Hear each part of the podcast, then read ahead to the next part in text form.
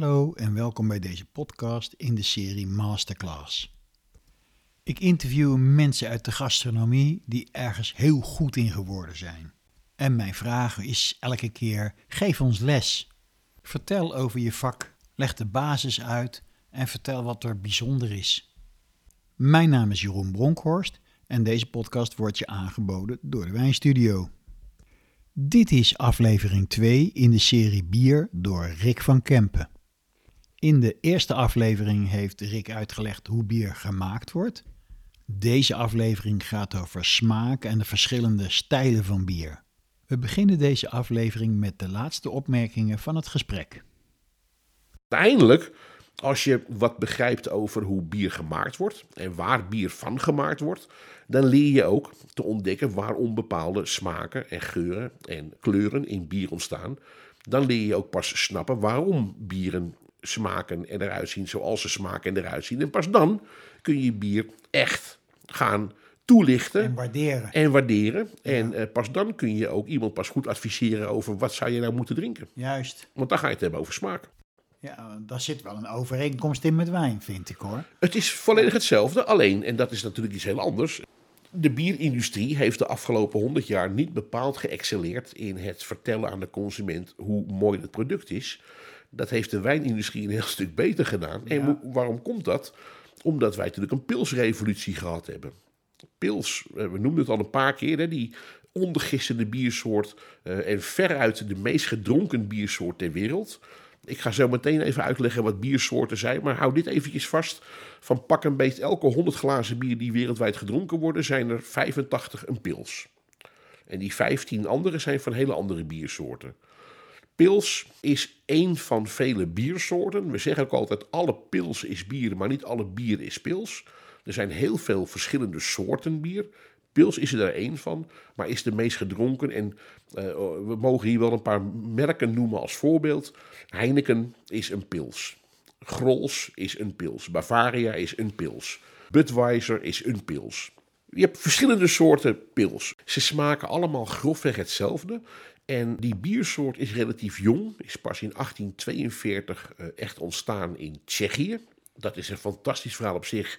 Waar ik dan nu eventjes niet de tijd voor zal nemen om, die- om je te vertellen. Komt daar toch van. Nou, dan ga ik het ook maar wel sorry, vertellen. Oké, nee, eh, inderdaad, in het Tsjechische plaatsje Pilsen eh, had men een probleem. De, de lokale brouwmeester die ze daar hadden, en die had toen nog de situatie in veel steden dat je een soort stadsbrouwhuis had, die gewoon voor iedereen bier brouwde.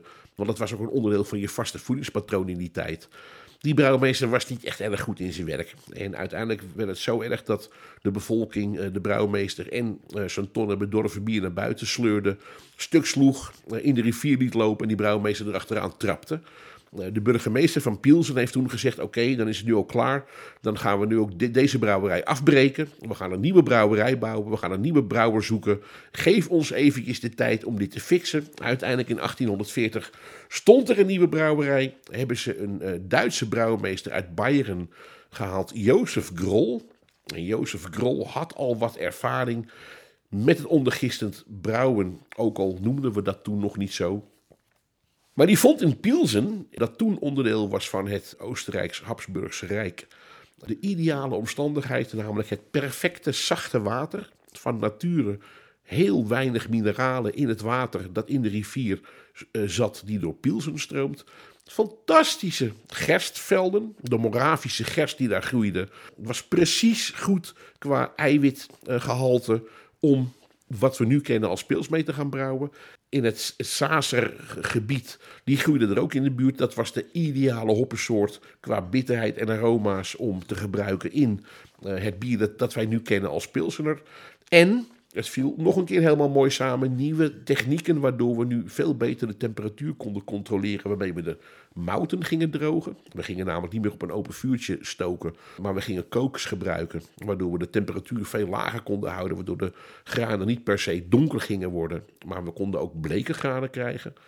Alles viel opeens helemaal op zijn plaats. De man had ook nog eens een keer de beschikking over tunnels en gangen bij die rivier waar hij zijn bier kon laten rijpen en lageren. En daar werd in 1842 voor het eerst, ik meen 9 november 1842, het eerste glas pilsen geschonken. En iedereen viel van zijn stoel, want het was voor de eerste keer We schetsen dit eventjes wat dikker dan het natuurlijk is. Voor de allereerste keer werd daar een goudgeel glas bier. Kraakhelder, met een hagelwitte schuimkraag. Fantastische koolzuurpareling. En dat lekkere bittertje. Wat een pils nou zo lekker maakt om te drinken gedronken. En het was zo goed. Mensen wilden nog een glas. En nog een glas. En nog een glas. En daarmee is het stadsbier van Piels uitgegroeid tot wat wij nu kennen als Pilsener. Want omdat het uit het Oostenrijks-Habsburgse Rijk kwam in die tijd, sprak men er Duits. Het bier kwam uit Pils, dus werd het Pilsener. Die toevoeging ER wil alleen maar zeggen dat het uit het plaatsje Pilsen komt. En het wordt nog mooier, want in diezelfde periode wordt het Europese spoorwegennet aangelegd. En doorgaans brouwde jij bier en verkocht je dat in een omgeving nou, waar, waar, je, waar je met een ossenwagen binnen een dag kon komen. En veel verder kwam je niet. Dus 30 eh, kilometer rondom de, de brouwerij was wel een beetje de max voor de meeste brouwerijen. Ja, er werd ook wel bier over grotere afstanden verscheept, maar dat waren in verhouding zeldzaamheden. Nu we deze revolutie hadden, kon dit bier opeens eh, binnen 24 uur via het spoorwegennet vanuit Pilsen in Amsterdam zijn, in Barcelona zijn. En overal viel men van zijn stoel over de kwaliteit en vooral de consistentie van dit bier. Want iedere keer dat ze dit opnieuw brouwden, kwam je er weer zo kraakhelder en strak en vol van koolzuur en een prachtig aangewitte schuimkraag uit. Met dat lekkere bittertje wat een pil zo lekker maakt om te drinken. En binnen no time verdrong dat pilsen dus talloze lokale bierstijlen en lokale productiemethoden. Uh, en werd het de dominante bierstijl. Nou, daar gaan we het straks nog wel eventjes meer over hebben. Maar wat je nu moet weten, is dat met name in Nederland ging het heel hard. En vanaf pak een beet 1930 dronken wij alleen nog maar pils. En na de Tweede Wereldoorlog helemaal. We dronken eigenlijk alleen nog maar pils en misschien in de herfst bokbier. Maar pils was de dominante bierstijl en dat was wereldwijd ook al zo gekomen. Dat pils, dat verdrong talloze lokaal gebrouwen biersoorten die uh, op een eigenlijk inferieure manier gemaakt werden. En omdat het telkens zo'n hoge en consistente kwaliteit had, koos de consument er steeds meer voor. Uiteindelijk is zelfs in Nederland dat pilsener zo dominant groot geworden dat uh, eigenlijk na de Tweede Wereldoorlog dronken we alleen nog maar pils. Misschien in de herfst nog een glas bokbier, maar dat, dat was het wel. En als de industrie, de grote brouwindustrie, eigenlijk allemaal alleen maar hetzelfde soort bier maakt, dan ga je geen aandacht besteden aan het praten over smaak. We zien allemaal hoe reclames over pils met elkaar zitten. Dat zijn allemaal lifestyle reclames. Ja, vrienden maken en zo, dat soort dingen. Voor de ene is het vrienden maken, voor de ander gaat het juist over muziek. Voor een, een andere derde is het, uh, is het sport. combinatie of, trouwens. Of het is, of het is in, eh, in, in, in hele hippe clubs zijn. Alles is prima, alleen het gaat nooit meer over smaak. Nee. En in die decennia dat pils uh, uitgroeide tot die dominante biersoort, hebben we ook geen seconde ons bezig gehouden met het vertellen over dat bier een hele mooie begeleider aan tafel kon zijn. Dat is pils ook niet. Pils is een prima aperitief. Kan misschien bij wat lichte gerechten gedronken worden, maar leent zich overwegend het beste om te genieten bij een broodje gebakken lucht.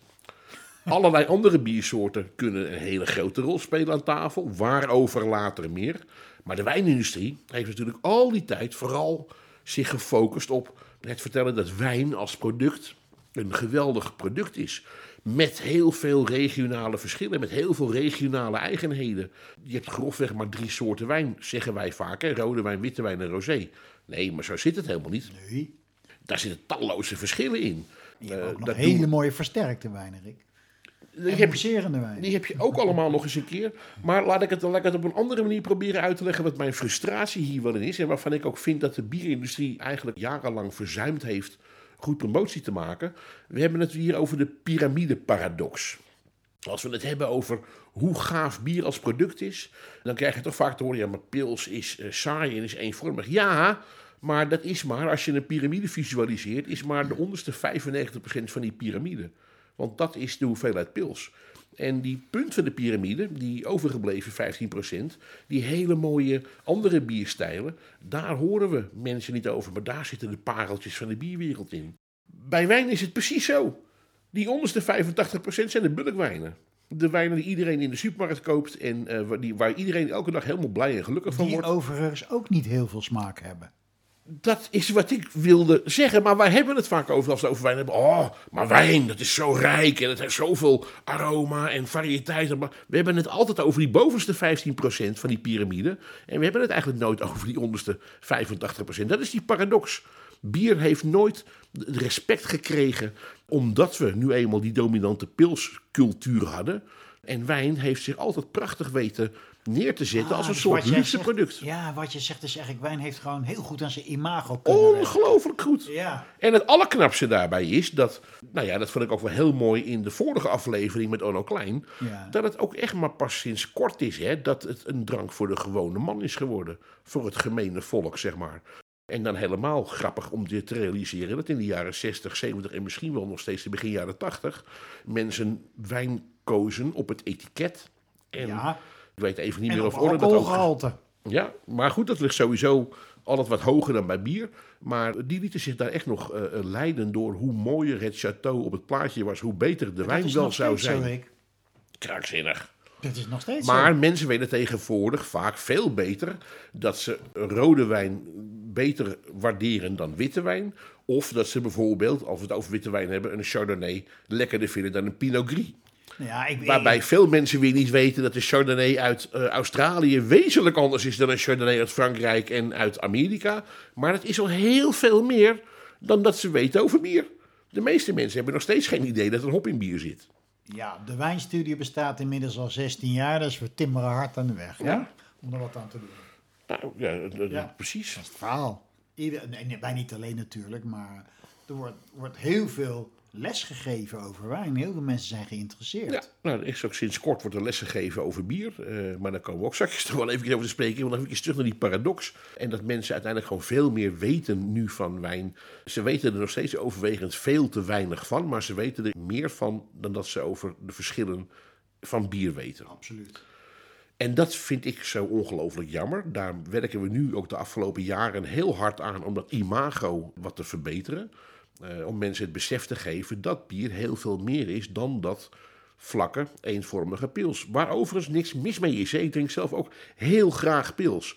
Ik vind het een van de prettigste bieren om te drinken, ook omdat je er eerst bij na hoeft te denken. Want het is gewoon, het doet wat het moet doen. Het verfrist, het verkwikt. Prima, niks mis mee.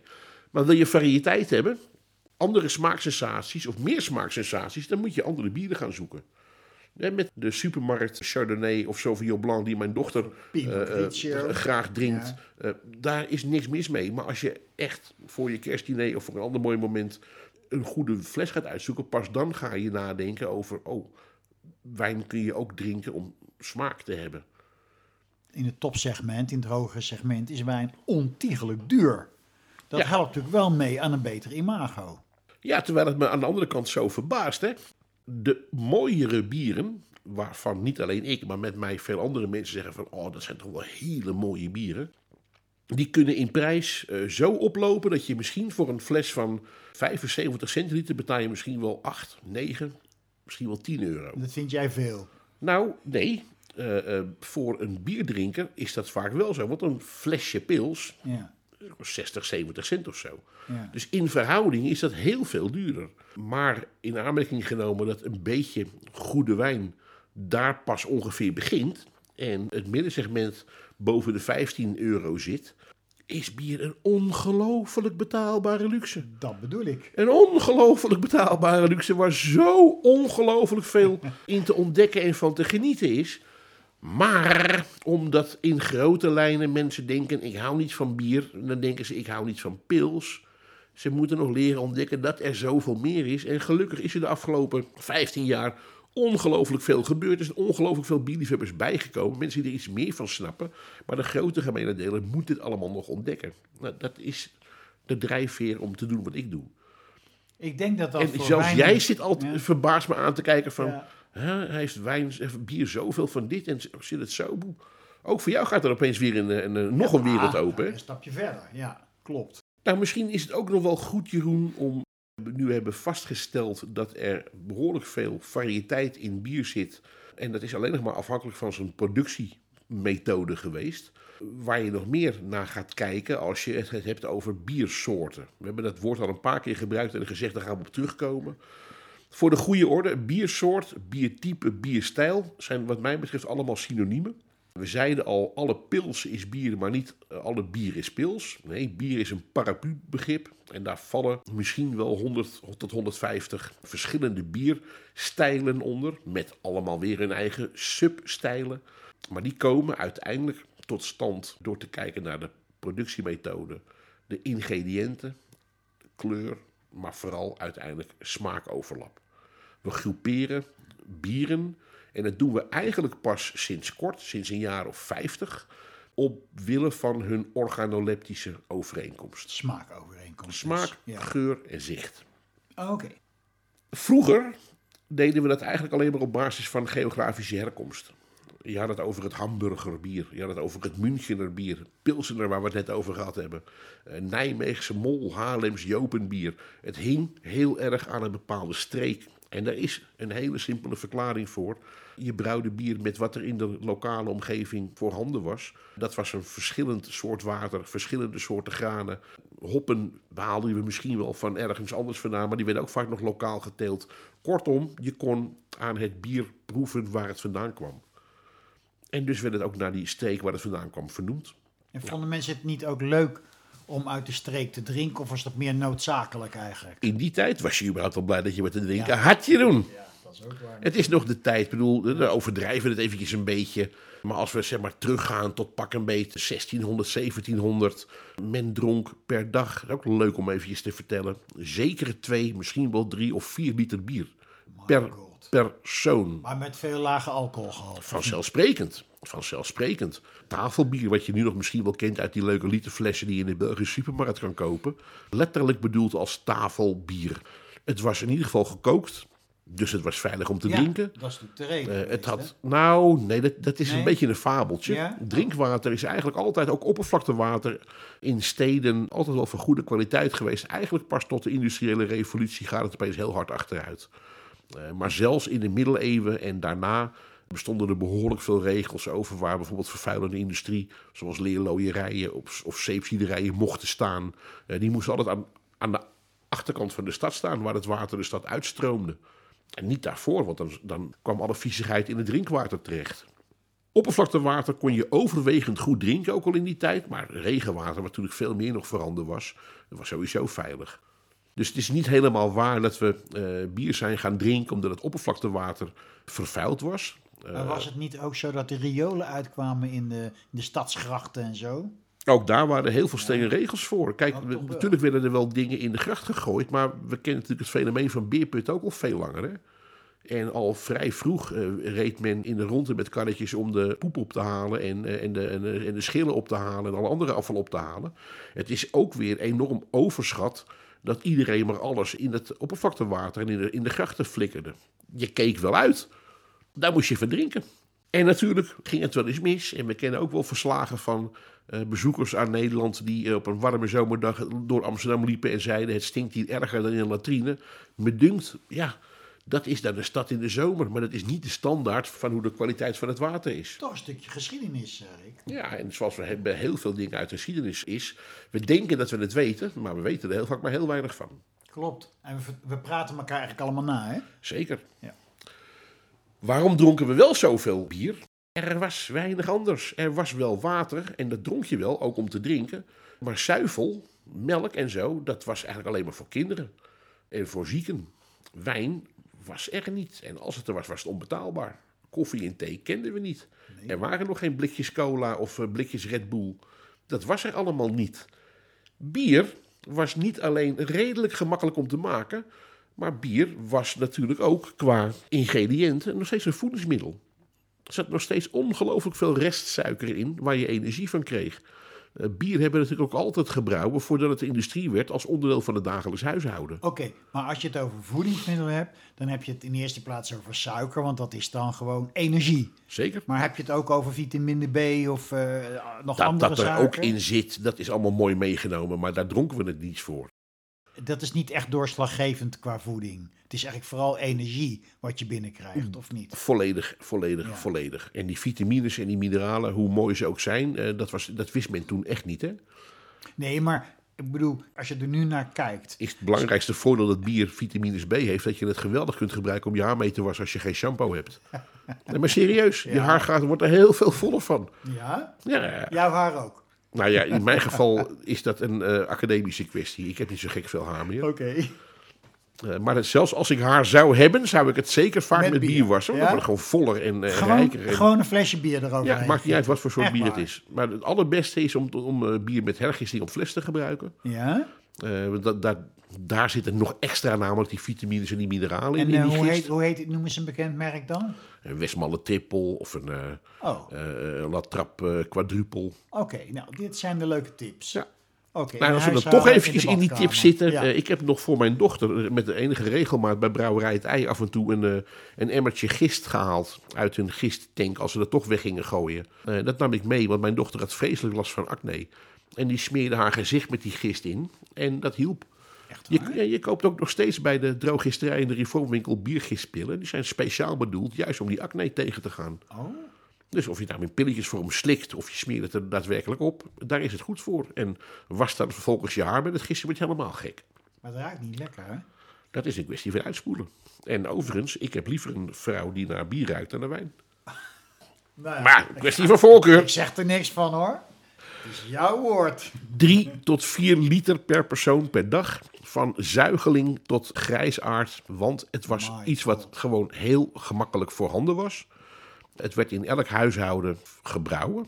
Totdat het een industrie werd. Na de middeleeuwen, jaren 16, 1700, is het natuurlijk al lang een industrie geworden. Doet bijna niemand dat meer thuis. Maar het is heel gemakkelijk om te maken. En omdat er nog zoveel voedingsstoffen in zitten, was het ook de drank van de dag. En nog steeds in Duitsland en Tsjechië drinkt men eh, de hele dag door bier als een voedingsmiddel. Maar je, hebt, je had het net over de 16e, 17e eeuw. En hoeveel procent alcohol zat er nou in? Dat weten we natuurlijk niet helemaal zeker. Maar als je het een beetje gaat herleiden naar productieproces. dan zal dat inderdaad ergens tussen de half en misschien de 2% bier zijn, alcohol zijn geweest. Er was natuurlijk ook hoger alcoholisch bier. Dat was ook veel duurder. Dat werd ook gedronken op feesten, partijen. De rijkere bevolking dronk dat bier meer. Maar het gemene volk, zeg maar, dronk de hele dag door bier van een relatief laag alcoholpercentage. Ja, en als je dan drie liter drinkt, dan heb je in verhouding zoveel water naar binnen gekregen. dat het eigenlijk niet veel met je Precies. doet, die alcohol. Nee. Nee, nee. We kwamen hierop omdat we het over bierstijlen gingen hebben. En we hebben heel lang eh, bier geografisch geduid. Eigenlijk pas eind van de 20e eeuw is er een, eh, een Engelsman geweest, Michael Jackson. Nee, niet die zanger, want dat is geen Engelsman, dat is een Amerikaan. Michael Jackson was toen een journalist die over toerisme schreef. Hij kwam onder andere in Nederland terecht om een verhaal over Amsterdam te schrijven. Maar daar eh, werd hij geattendeerd op een festiviteit in het zuiden van het land. Hij kwam terecht in een grote carnavalsoptocht. Dronk daar voor het eerst in zijn leven een abdijbier dubbel. En hij was daar zo van verrukt. Zeg, waar komt dit dan vandaan? In die carnavalsgekte, hè? En daar werd, eh, werd hij door een van de weinige nuchtere mensen gewezen met het feit dat het komt uit België. Als je dit echt lekker vindt, moet je daar eens gaan kijken. Hij ging toch verder met schrijven over reizen. Dus dan kan ik ook wel over in welke, België over gaan welke schrijven. periode hebben we het nu? Jaren 60. Jaren 60, ja? Eh, kan ik ook wel even naar België gaan. En daar vielen hem de schellen van de ogen hoe rijk en gevarieerd die Belgische biercultuur was. En hij heeft daar besloten om, ik ga niet meer over reizen schrijven, ik ga over bier schrijven. En hij heeft wereldwijd impact gehad door bier aanzien te geven, te klassificeren in bierstijlen. Hij begon als eerste bieren te groeperen op organoleptische overeenkomsten. En hij introduceerde ook termen die we nu heel normaal vinden.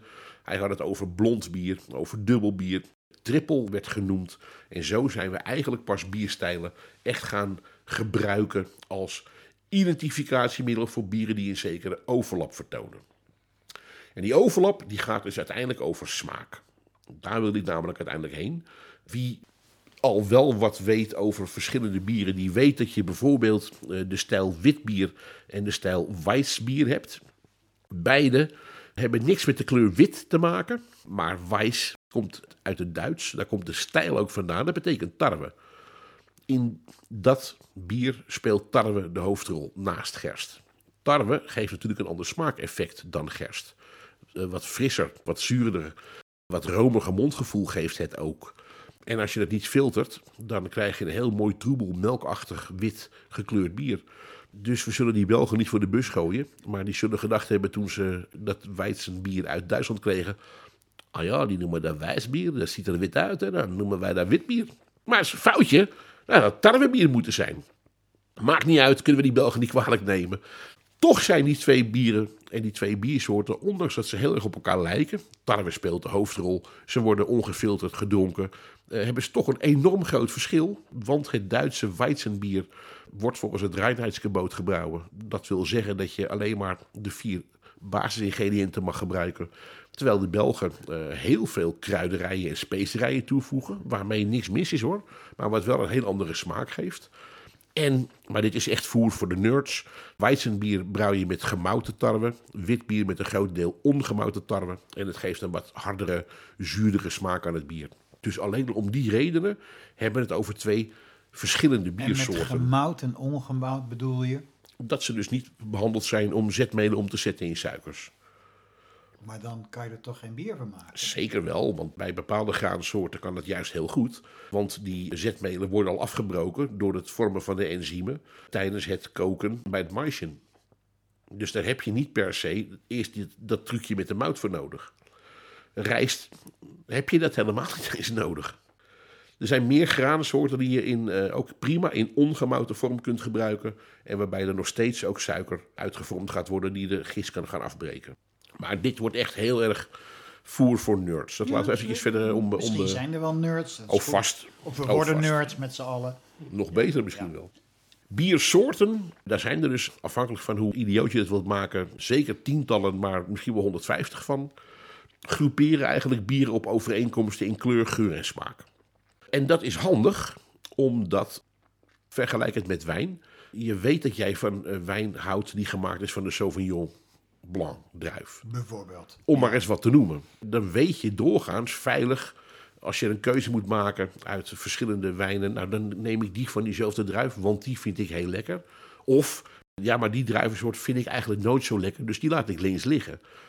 Als jij als consument uiteindelijk weet dat jij een bepaalde biersoort waardeert, maar je wilt wel eens iets anders proberen, dan ga je binnen diezelfde biersoort natuurlijk variëren. Dan ga je niet uh, van een dubbel opeens naar een Russian Imperial Stout. Of van een pils naar een Vlaams rood. Nee, dat is een totaal andere smaak. Grote probleem, net als bij de wijndrinker. Mensen weten er wel iets van, maar ze weten er eigenlijk veel te weinig van. En dat is dus het element wat ik het ook zo meteen graag met je over wil hebben. Wat zegt nou uiteindelijk die biersoorten over smaak? En wat kunnen we daarmee, als we gaan praten, met de consument?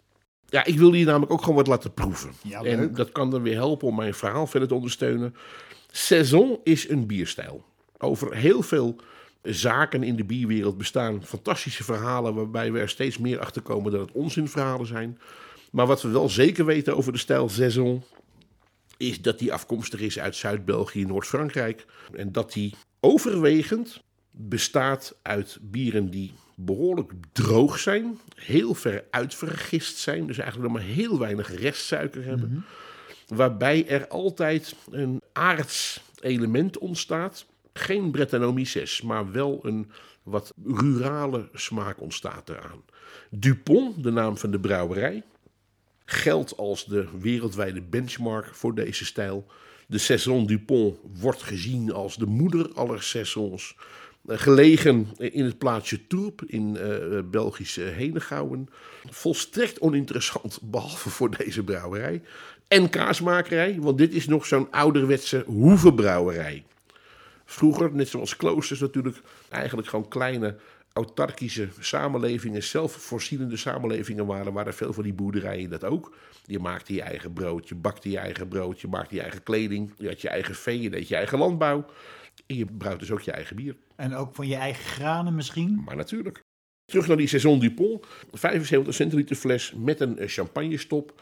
Er zit namelijk nogal wat koolzuur op. Ik ga proberen voorzichtig en ja, netjes je, je volgens de regelen de kunst. champagne, dus draai je aan de, aan de fles en de kurk ah. gewoon vasthouden. Je hoort het plopje. Hij ging toch uh, net eventjes te, te makkelijk eruit. Nou, je, je schenkt hem in een wijnglas, ook dat. Dat doe ik heel bewust, omdat we hem ook samen gaan proeven.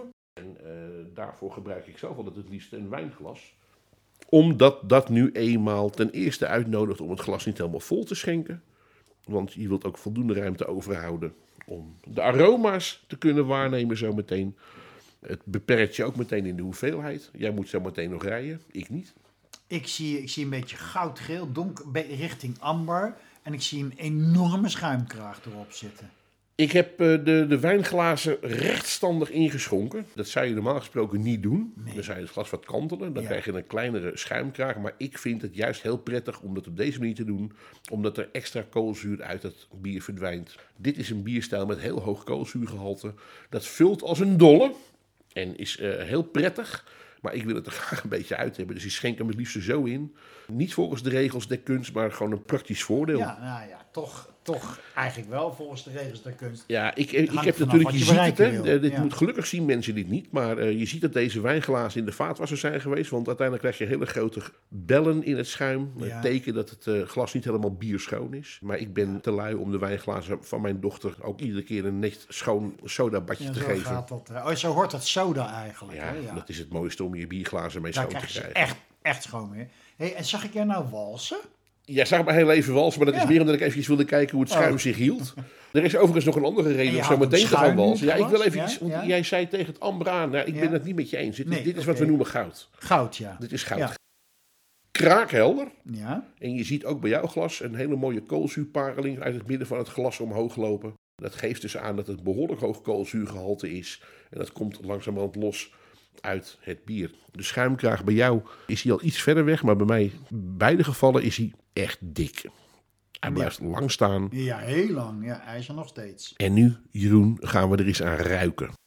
Net zoals bij wijn, je hoeft je neus er niet per se in te steken, maar ik ben toch benieuwd wat jouw eerste associaties Nou, met het dit bier eerste zijn. wat me direct opvalt als ik, als ik naar, aan stijl denk, ik vind het heel fris ruiken. Mhm. Het is natuurlijk een beetje raar voor mij, want ik zit er met een wijnglas in mijn handen. Ik zit te walsen. Ik doe mijn neus daarbij en ik ben helemaal in de mood van ik ga wijn drinken. En dan ruik ik dit en denk ik, wat is dit nou? Het is veel aardser. Nou, Eh, dat, dat ben ik blij dat je dat zegt, want je zei fris. Fris ben ik helemaal met je eens, maar het is niet fruitig. Nee. Sterker nog, er zit helemaal niks fruitigs aan. Als er al een hele lichte zweem van fruitigheid in zit, dan zou je een zweem van citrus eruit halen. Wat er niet in zit, maar dat zou dan dus van de hop komen. Nu moet je alleen weten dat we bij het brouwen van saison doorgaans gebruik maken van een gist die op hele hoge temperaturen eh, te werk gaat en bijna alle suikers eruit haalt. En je maakt meestal gebruik van wat oudere hop, die helemaal niet wordt gebruikt om de aroma's af te geven, maar puur de bitterheid en de bewaarbaarheid te gaan creëren. Toch heb je die suggestie. En het wijst erop dat we met een aromatische Belgische op te maken hebben. Ja, eventjes met het handje op het glas walsen. Ja, dat is heel leuk wat jij nu doet. Met krijg de je hand echt de explosie. wals. Ja, dat, dat doen we in de wijnwereld ook, Ja. hè? Werkt hartstikke goed. Dan krijg je echt de explosie van de aroma's. Mm, en het aardse, oh ja. dat zit er absoluut in. Ik vind het zelfs een beetje bloemig. Absoluut. En Ja. er zit zelfs een klein beetje stalachtigs aan. Maar dan bedoel ik het niet zeg maar, in de afdeling paardendeken of dat soort dingen. Maar echt hooiachtig, strooachtig. En, en nou, nu mogen we gaan proeven. Doe je ook eh, slurpen met bier Ik, of niet? ik zag het je doen, ik ja, hoor het je doen. zit het ik zo doe het soms. automatisch, ja. Maar bier heeft koolzuur. Dus eigenlijk is het niet nodig. Je slurpt alleen maar om er extra zuurstof bij Ja. te krijgen. Om Ja. extra aroma's, te maken. Dat is nou precies de rol van koolzuur. Probeer het ook maar eens, want dit is natuurlijk helemaal echt leuk. Laat ook het stokje maar eens even een tijdje in de mond rollen. En dan natuurlijk uitademen door de neus met de lippen op elkaar geknepen. De retronasale aromawaarneming. Een tijdje in de mond laten rollen. Is alleen maar om het op te warmen, waardoor er nog meer aroma's vrijkomen. Mhm. Het hoeft niet een minuut te duren. hè? Voor mij komt het bitter nu ook veel meer Ja, uit. maar dat Ja. precies. Ja. En dat is dus de bitterheid van de hop. Je merkt dat er vrijwel geen suiker in zit, vrijwel geen Hij is body. echt droog. Beendroog. Hij is droog, ja. Beendroog zoals een eh, goede Elsasser eh, zou kunnen zijn. Of een eh, Tartufo. Maar dan inderdaad die eh, strakke bitterheid. Toch proef je de granen. Je proeft een beetje biscuitje. Je proeft een beetje Maria kaakje. Wat me ook opvalt, is dat die mousse heel mooi fijn in je mond is. Vind ik erg lekker eraan. Maar dat is precies ook waarom ik hem dus eh, zo in schonk. Nu voel je die pas echt. Er zijn meerdere biersoorten die een bijna champagneachtige mousse hebben. De meeste bieren hebben dat wat grover. Uitgerekend bij Saison, wat echt een hoog koolzuurgehalte heeft, is dit een, echt een onderscheidend element. Hij heeft wat van die aardse karakters, wat van die robuuste, rurale eh, aroma- en smaakkenmerken. Ik krijg dus nu ook gewoon verschrikkelijk zin in een gegeeld kippetje.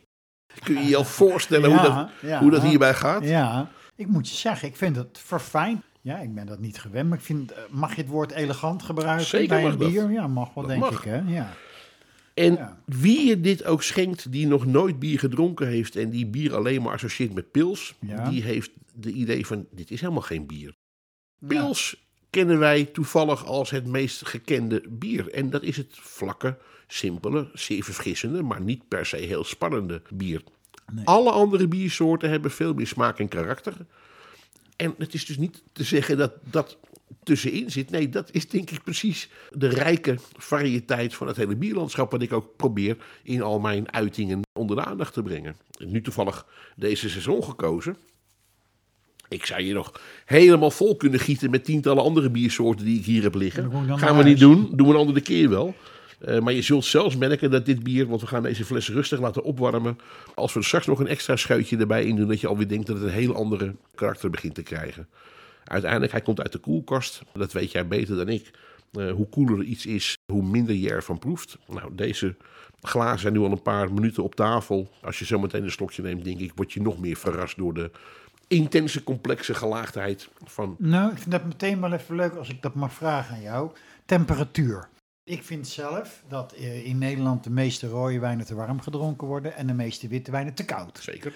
Bij mij thuis liggen de temperatuur van witte en rode wijnen heel dicht bij elkaar. Dat vind ik eigenlijk het lekkerste. Ik heb geloof ik mijn temperatuurkast op 11 voor wit en 13 of 14 voor rood, zoiets. En dan wordt het altijd ietsje warmer natuurlijk als je het inschenkt. Nou, hoe zit dat met bier? Ten eerste, als het goed is, zet de brouwer op de fles de ideale schenktemperatuur. En als ze dat niet doen, dan hou ik altijd een heel simpele vuistregel aan. Ik kijk naar het alcoholpercentage en dat zet ik om naar graden Celsius. Plus 1 of 2 is de ideale drinktemperatuur. Huh? Het is gebaseerd op alcohol? Nee, ik vind, mijn vuistregel is dat ik kijk naar het alcoholpercentage en dat ik dat omreken naar graden Celsius. Plus 1 of 2 voor de drinktemperatuur. De schenktemperatuur mag wat mij betreft eh, ongeveer het alcoholpercentage zijn. Een pils van 5% alcohol heb ik zelf het liefste grafkoud. Want er valt sowieso weinig aan te ruiken of te ontdekken. Witbieren en weizenbieren van tussen de 4 en de 5 procent, die mogen ook rond die 5 tot 6 graden gedronken worden. Maar een, een, een trippel of een gerstewijn van 8, 9, 10, 11 procent, laat die ook maar op die 8, 9, 10, 11, 12 graden. Het is mijn vuistregel. Maar je zult sowieso zien dat brouwers op hun flessen, naarmate het alcoholpercentage oploopt, ook een hogere schenktemperatuur zullen adviseren. En uiteindelijk merk je dat als je een pils op 10 graden gaat drinken, dan is het echt niet lekker meer. Als jij een wit bier op 10 graden gaat drinken, dan is hij eigenlijk gewoon niet lekker meer. Dan komen er namelijk ook vooral aroma-elementen naar boven, die je eigenlijk liever gewoon in dat bier opgesloten had En laten waren zitten. dat gist, eh, gistaroma's of niet? Die komen sowieso van de mout of de gist. Van iets anders kunnen ze amper komen. Hoparoma's namelijk zijn al veel volatieler, die zijn voor die tijd al lang verdwenen. En met name de off-flavors of off-aroma's, die komen vrijwel altijd vanuit een mout of een gistoorsprong. Ja, want je hebt, ik heb twee termen gehoord, dat wil ik je toch even vragen. Hoppig en moutig. Zo worden bieren vaak ingedeeld in smaak, heel grof Ja, ik hè? vind, eh, ik ben daar veel uitgesproken in. Een Ja. brouwer die dat zegt, die moet eigenlijk gewoon naar Rotterdam Plaat worden gestuurd. Minstens voor drie jaar en dat in die periode ook niemand op bezoek mag komen. Verbanning dus, Ja. ja. Het is een typische fout die we in de industrie maken. Het is zo ontzettende vakterminologie. Die zelfs zo algemeen is dat die mij niks meer zegt. Hoppig, dan smaakt het dus naar hop. Niemand heeft hop ooit geproefd. Wat we bedoelen met hoppig is dat je de bitterheid in de smaak gaat opmerken. En de bijpassende aroma die bij de hop hoort. Maar welke hop hier is gebruikt, weet je dus niet. Ik heb veel liever dat je, als je met hoppig bedoelt te zeggen dat het een bitter bier is, dat je zegt dat het een bitter Ja, smakend bier is. Duidelijk, lekker makkelijk. En als je Ja. eh, de citrusaroma's of de tropisch fruitaroma's of de grassige aroma's ervan krijgt, dat je die ook als zodanig benoemt. Een consument weet al soms niet eens dat er hop in eh, bier zit. Laat staan wat dan hoppig is. Ja, dus eigenlijk een heel vervelend, misleidend woord op die Ja. manier. Moutig, ja. Ja. dat wil zeggen dat het dus moutachtig is. Maar ten eerste, over welke soort mout hebben we het dan?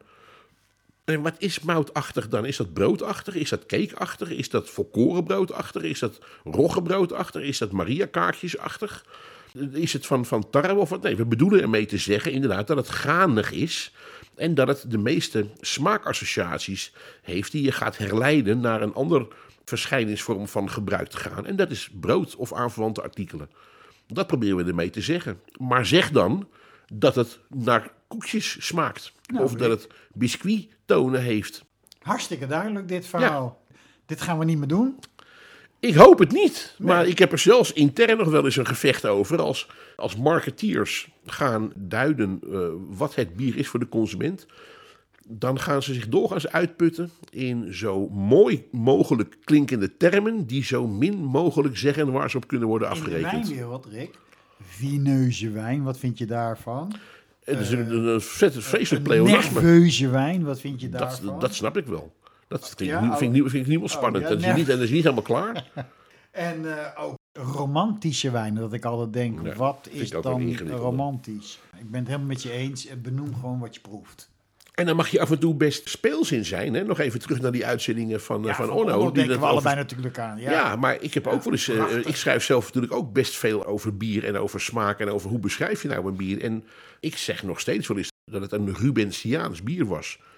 Nou, dan weet je wel meteen waar je het over hebt. Hè? Van de rond kun je zeggen, maar Rubensiaans is dan net even wat leuker Ja. eh, om, om te Maar gebruiken. dan snapt ook iedereen dat je het bedoelt om het op een leuke manier te zeggen. Zeker. Het is niet een term zoals hoppig en moutig. Nee, want die zeggen namelijk in principe helemaal niets. Het is veel, veel te breed.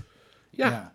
En daarbij, het veronderstelt al voorkennis dat iemand dus weet wat mout is en wat, en wat hop is. Ja, en wat, wat Onno doet is natuurlijk gewoon verschrikkelijk. Onno Klein heb ik het over. Verschrikkelijk leuk. Die associeert gewoon als een gek. Met allemaal leuke dingen die hij heeft meegemaakt en heeft gezien. En daar kan je ook een voorstelling van maken.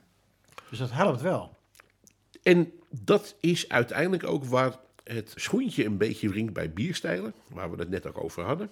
Bierstijlen zijn nergens vastgelegd. Er is geen enkele instantie die jou of mij vertelt wat een saison een saison maakt. Vroeger had je de publieksrechtelijke organisatie Productschap Bier. Die hadden de bierverordening. Daarin stond onder andere wanneer je een product überhaupt bier mag noemen. Dat productschap bestaat niet meer. Het is nu alleen nog maar vastgelegd in eh, het koninklijk besluit ware wettelijke aanduidingen. Daarin wordt onder andere gezegd dat je bier alleen maar als term voor een drank mag gebruiken als het een door alcoholische vergisting van suikers eh, verkregen is, waarbij die suikers voor minstens 60% afkomstig moeten zijn uit gerst en of tarwe. 60% maar, dus 40% mag iets anders zijn. Mag iets anders zijn. Het mag dus, mag dus een ander graan zijn, maar mag ook fruit zijn of mag, Het mag honing zijn. suikerbieten zijn of zo. Het mag zelfs gewoon suiker zijn. Dat wordt in Belgische bieren trouwens heel veel gedaan, bij de zwaardere bieren. Omdat je door gewoon suiker te gebruiken in plaats van moutsuiker, krijg je wel de alcohol, maar je krijgt niet het volle body erbij. Want die suiker wordt namelijk helemaal afgebroken.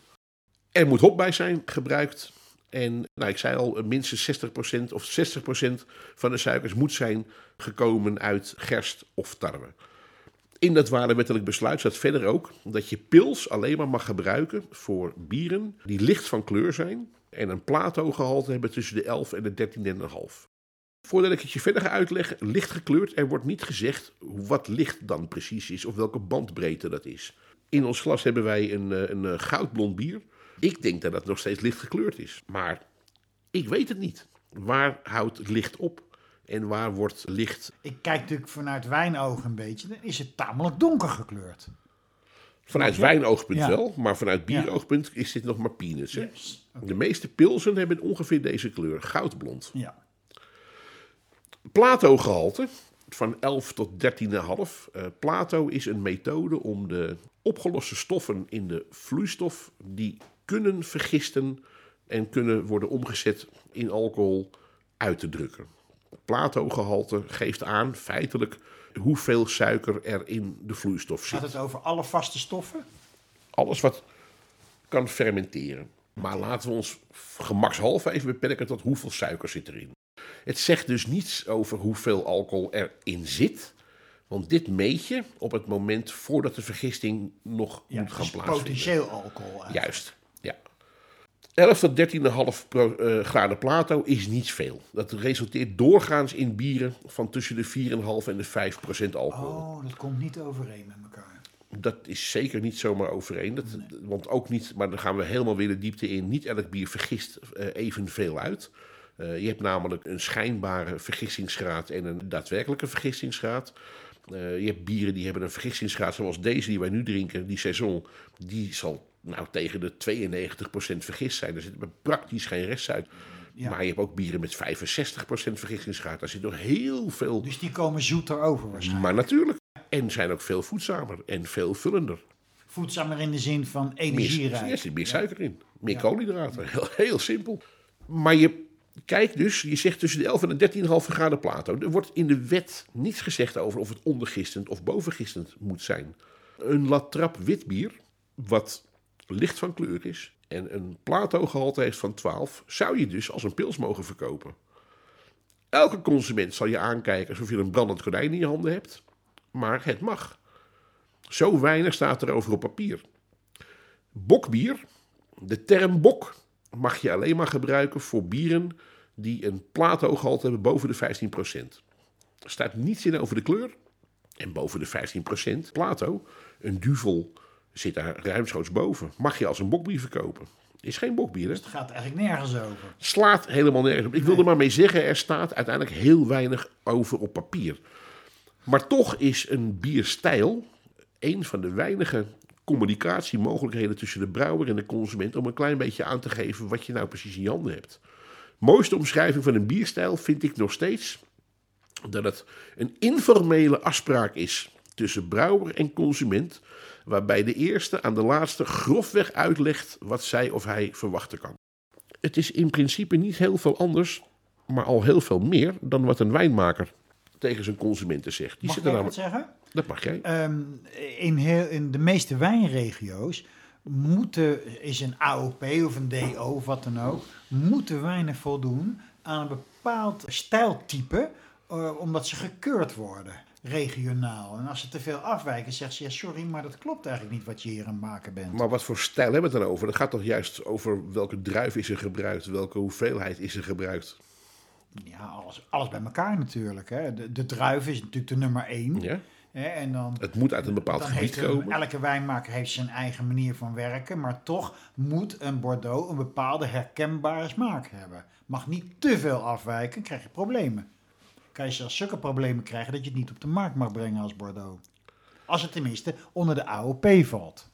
Ik weet helemaal niets van wijn, dus ik neem dit eh, gif van je aan. Maar dit is communicatie tussen de wijnboer en de industrie en de, De overheid eigenlijk. Maar wat zeg je daarover tegen de consument? Wat staat er op een fles Bordeaux om te zeggen: dit is wat jij mag verwachten van deze fles? Ja, niet dus. Dus eigenlijk staat er AOP en daarmee zegt dat instituut van wij garanderen een bepaalde stijl, bepaalde druif, een bepaalde manier van wijn maken. Wij garanderen dat allemaal. Dus eigenlijk was het in Frankrijk altijd zo. Je hoeft ook niet erop te zetten welke druif erin zit, want dat deed er helemaal niet toe. Wij garanderen gewoon dat het deze stijl is. Dat is belangrijk. En dan moet je als consument maar weten wat daarmee bedoeld wordt eh, qua smaakverwachting. Waarschijnlijk weet je wel als jij een Médoc drinkt wat dat ongeveer zal zijn. Dat veronderstelt best wel wat kennis van de consument. Ja, die moet het wel leren kennen. Ja, Nou, klopt. dat is precies mijn punt. Dat Ja. weet de gemiddelde consument niet. Die weet, uiteindelijk is voor de meeste consumenten in de wereld heel erg overzichtelijk. Er bestaan maar twee soorten wijn. Er bestaan maar twee soorten bier. Er bestaan maar twee soorten kaas. Namelijk die ze lekker vinden en die ze niet lekker vinden. Zo simpel is het. Is wel zo, ja. Ja, En op zich klopt het eigenlijk ook. Voor de consument is dat volledig waar. Is ook Ja. het enige wat interessant is misschien wel.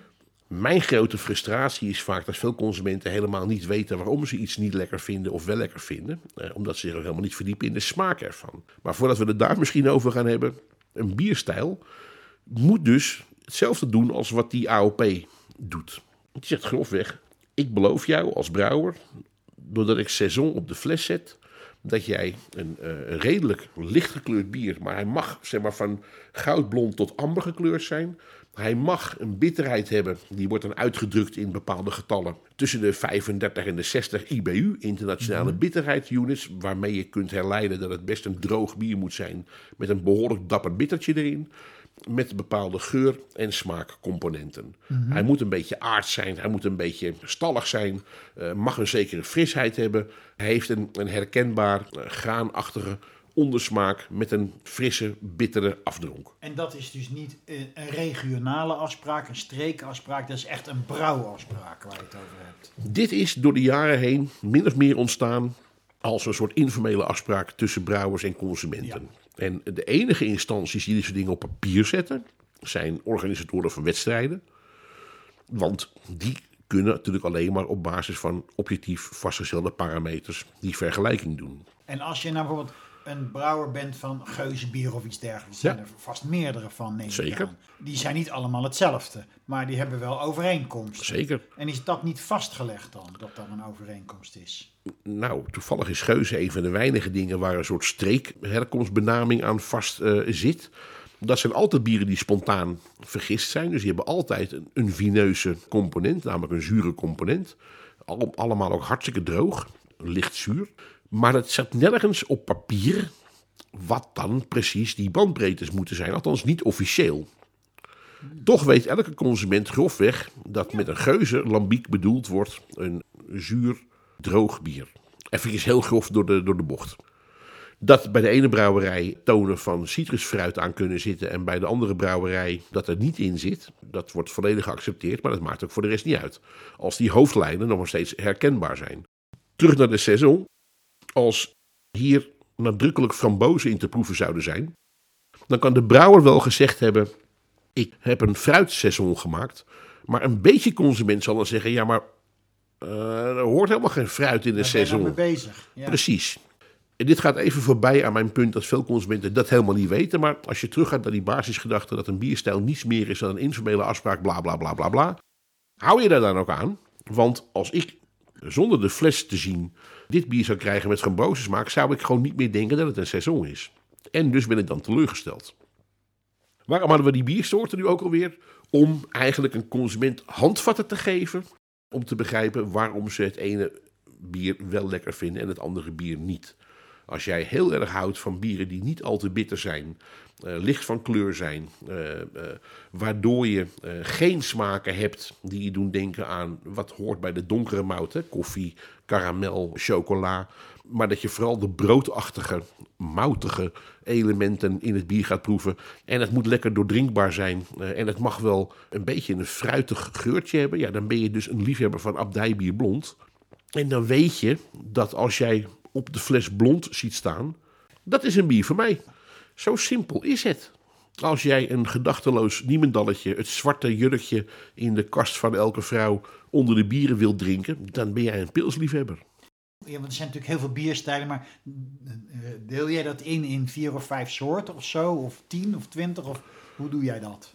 Nou, voor mij begint het ermee vergissingstypen. Ja. Dat vind ik een belangrijke parameter. Voor mij zijn er denk ik een stuk of veertig stijlen die uh, voor mij relevant okay. zijn.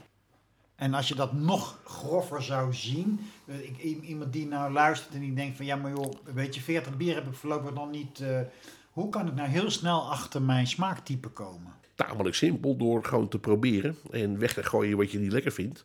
En te behouden wat je wel lekker vindt.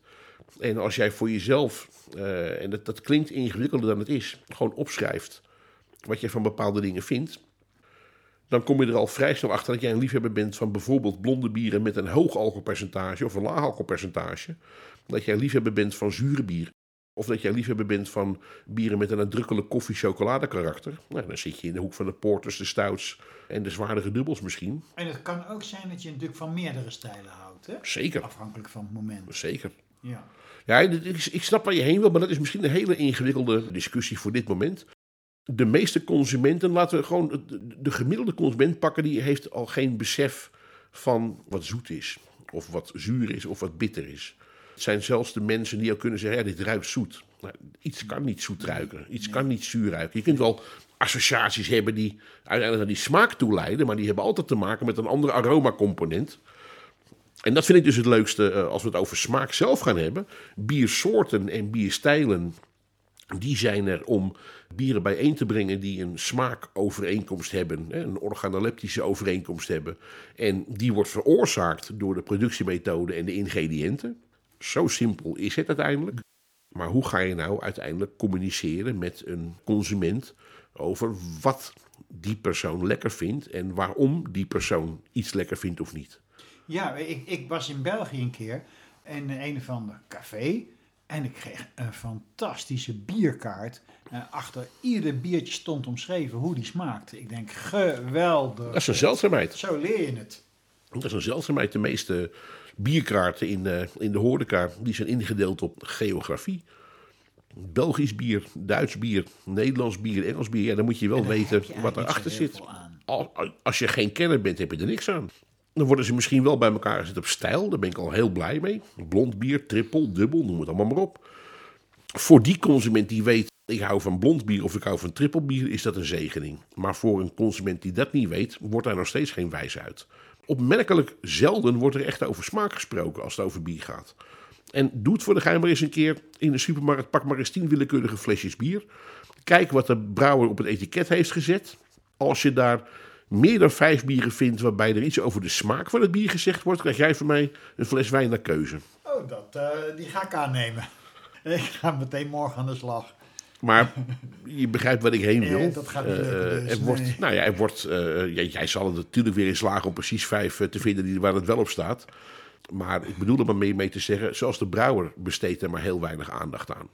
Ik vind het juist zo fascinerend om en dat was dan een beetje ook de gedachte van deze podcast. Als we ook gaan kijken zo meteen naar bier en gastronomie. Als jij het over smaak wilt hebben, moet je natuurlijk eerst zelf weten hoe je smaak überhaupt benoemen gaat. Dat is al vaak een ongelofelijke puzzel.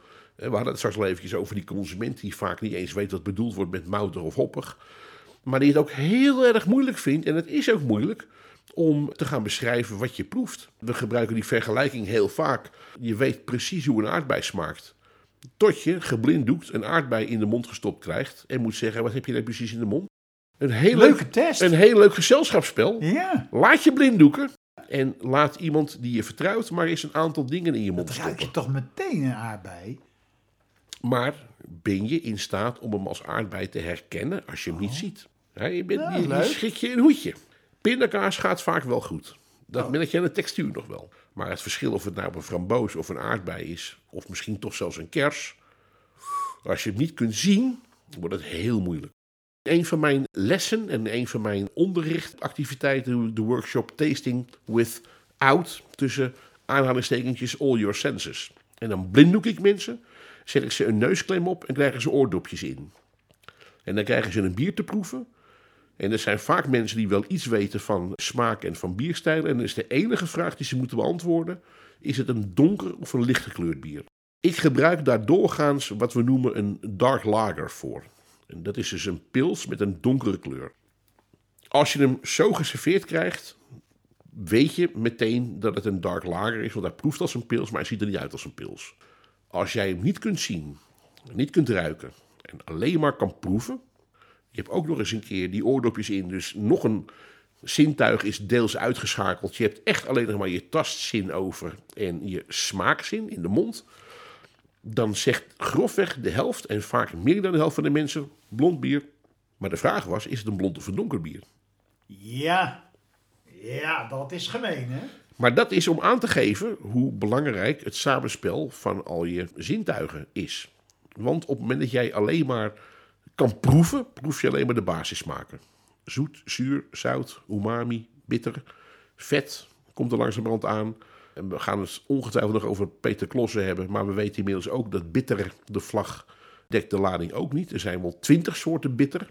Groente bitter is iets wezenlijk anders dan koffiebitter, om maar eens wat te noemen. smaak van ijzer, van kalk, er komt van alles bij. Er komt van alles bij. Ja. Als je alleen maar dat kan proeven, en het is een goede black lager, dan uh, proef je echt alleen maar de moutigheid. Want die kleurstof die erin zit en de donkere mout die erbij gebruikt is, is niet op een hele hoge temperatuur gebrand, heeft dus niet die bittere koffie- en chocoladesmaken. Maar hij proeft in de basis als een blond bier. Nou, ik, ik, weet uit ervaring, we hebben dat wel eens geprobeerd. Witte wijn en dan met een paar druppeltjes rode kleurstof er doorheen. En dan aan mensen vragen naar de aroma's. En wat ga je automatisch doen? Ja, weet je, en misschien trap ik er zelf ook wel in hoor, dat weet ik niet. Hè, als iemand het bij mij zou doen. Maar wat ga je automatisch doen? Je gaat dingen zeggen als kersen, frambozen, aardbei, de hele reutemeteut komt in Ik ben even aan het zoeken, maar in die kast, daar Ja. staat ergens het boek van Bob Holmes Ja. eh, over het wezen van de smaak, of hoe smaak nou precies werkt. En daarin wordt ook beschreven het beroemde experiment met de tien beste wijnsommeliers van eh, Californië. Die ze tien witte wijnen hebben laten proeven en beschrijven. Tien rode wijnen hebben laten proeven en beschrijven. Er kwamen wezenlijk andere verhalen uit. En toen bleek dat die tien rode wijnen waren gewoon diezelfde Nee, witte wijnen, maar met je- kleurstof. Nee, je meent Serieus. Opeens- En professionals, hè? Opeens tannines, Ja, opeens vanille, Ja, ja. opeens droog. Ja. Pop, pop, pop, pop. Ik denk dat het voor jou en mij ook geldt. Dat je Zeker. stinkt. Daarom is het ook zo leuk om die workshop te doen met Tasting Without All Your Senses. Want je- gek genoeg, het, alleen al het geluid wegnemen maakt dat je op een andere manier met je zintuigen Ja, omgaat. dat vind ik leuk. Daar heb ik nooit bij stilgestaan. Dat Nou- geluid iets uitmaakt. Het gaat zelfs nog veel verder. Geluid beïnvloedt ook je smaakbeleving. Dat is weer iets anders dan de smaak natuurlijk. Maar daar zijn zelfs tot en met Hester Bloementaal toe aan experimentjes gedaan. De keuze van muziek bij bepaalde gerechten of bij bepaalde dranken maakt dat je het anders proeft. Bij bier hebben het ook gedaan. Bij disco-muziek wordt de smaak overwegend als zoeter ervaren. Nee. Bij metal overwegend als bitterder ervaren. dit is echt goed. En, en zo- eh, het beïnvloedt je smaakwaarneming. De kleur glas waarin je iets serveert beïnvloedt de smaakwaarneming. Dit ga ik vanavond even terugluisteren, wat jij nu zegt. Eh, En over, over die kleuren, zelfs dat is ook gedaan, ook weer bij Hester Bloementaal. De kleur van het bord waarop jij iets serveert, Absoluut. zegt iets. Absoluut. Nou, waarom zou dat met de kleur glas niet werken? Het is precies zo. Ja, in, de, in de horeca weten we de kleur van bord. Kaas doe je heel graag op zo'n lijststeen, zo'n zwarte lijst. En dan komt alles mooi eruit. Rood vlees moet je nooit op een rood bord leggen, dan wordt het heel grauw. Ja. Dat, dat soort dingen weet je. Wat je op witte borden legt, smaakt zoeter dan wat je op zwarte borden legt. Wordt als zoeter ervaren, want dat heeft alles over smaakbeleving te zeggen. Op het moment dat je die, die mensen de oordopjes uitdoet, dan hebben ze niets anders wat ze proeven. Alleen ze merken dat ze, omdat ze ook weer horen, afgeleid worden in het proeven. Geoefende proevers kunnen dat zelf uitsluiten. Niet geoefende proevers hebben het niet eens door, maar gaan wel op een andere manier waarnemen. Als je dan vervolgens de neusklem afdoet, dan pas komen aroma's een rol spelen. En jij en ik weten dat, maar aroma's maken natuurlijk van de totale smaakbeleving wel 65% uit. Eh, smaak zelf, de basissmaak, is misschien maar 30%. Heel simpel smaak eigenlijk. Zeg maar een paar smaakjes. Dat is het. Ja, dus aroma maakt 65% van je smaakbeleving uit. Ik gebruik ook heel vaak de vergelijking, dat heeft iedereen wel eens meegemaakt. Iedereen is wel eens snipverkouden geweest en het eten smaakte niet lekker. Dat lag niet aan het eten, dat lag aan het feit dat jij niet kon ruiken. Ja, als je niet meer ruikt, is er niks meer aan. Heel veel mensen realiseren zich dat niet. Hè? Heel veel mensen weten ook niet dat je met aan zekerheid grenzende waarschijnlijkheid doodgaat als jij geurvermogen verliest. En smaakvermogen verliest. Want dan is eten opeens een bezoeking. Dan zit je alleen maar stopverf te kauwen. Nou, mensen stoppen vaak gewoon met eten hè, als ze een ongeluk hebben. Nou, Rick, voordat we het over gastronomie gaan hebben, nog één dingetje wat me, wat, wat me altijd bezighoudt. Ik kom veel wijnprofessionals tegen. Ja. En we hebben allemaal dezelfde ervaring. En ik zie het gewoon gebeuren. Dan heb je een hele grote, uitgebreide wijnproeverij. En wat doen al die mensen, ik ook, na afloop, om weer een beetje met je benen op de grond te komen, drink je bier. Ja, vind ik helemaal niet zo'n gekke gedachte. Het grappige is, ze zouden het waarschijnlijk hetzelfde effect bereiken als ze een gewoon een glaasje champagne of iets anders mousserend zouden doen. Ik denk dat het in grote lijnen de koolzuur is, die natuurlijk als, als enorme prettige bijkomstigheid heeft, dat het de papillen en de mond gewoon schoonmaakt. Het, het veegt even schoon. Klopt. Nee, maar het doet iets met je geest. Het is net eh, als je veel wijn geproefd hebt. Hè, soms met professionele proeverijen proef je 40, 50, 60 wijnen. Nou, dan zit je helemaal aan het plafond van de, van de indrukken eigenlijk. Dan neem je één biertje en het is net alsof je in boink zo weer Ja, met je nou, het is sowieso natuurlijk een, in, in de basis een compleet andere smaak. Eh, als jij eh, vooral witte wijn hebt geproefd, heb je natuurlijk dominant zuur gehad. Dan is een bittertje wel eventjes lekker. Maar ook als jij uiteindelijk met veel rode wijnen bent geëindigd, dan zijn er toch waarschijnlijk overwegend tannines geweest. En dan is opeens een moutzoetheid een hele fijne eh, tegenpool daarin. Ja. En zelfs een eventuele hopbitterheid, een hele fijne afwisseling van de tanninebitters. Dus het, omdat het zo'n wezenlijk andere drank is, veegt dat je even schoon. Ik snap het wel. En daarbij Ik zou dolblij zijn dat ik na 58 wijnen gewoon een lekker biertje mag drinken. ja, kom op zeg. Ja, Oh, zou we daar naar uitkijken de hele dag. dat gun ik jou van harte. Nou, hartstikke bedankt tot zover. Ik denk het volgende stukje wat we gaan doen is over gastronomie. Ja, En hiermee sluiten we deze aflevering af. Je bent weer van harte welkom bij de volgende aflevering. Mijn naam is Jeroen Bronkhorst en deze podcast wordt je aangeboden door de Wijnstudio. Tot de volgende.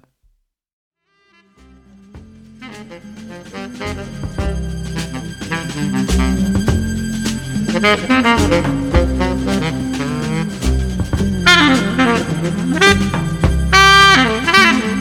you.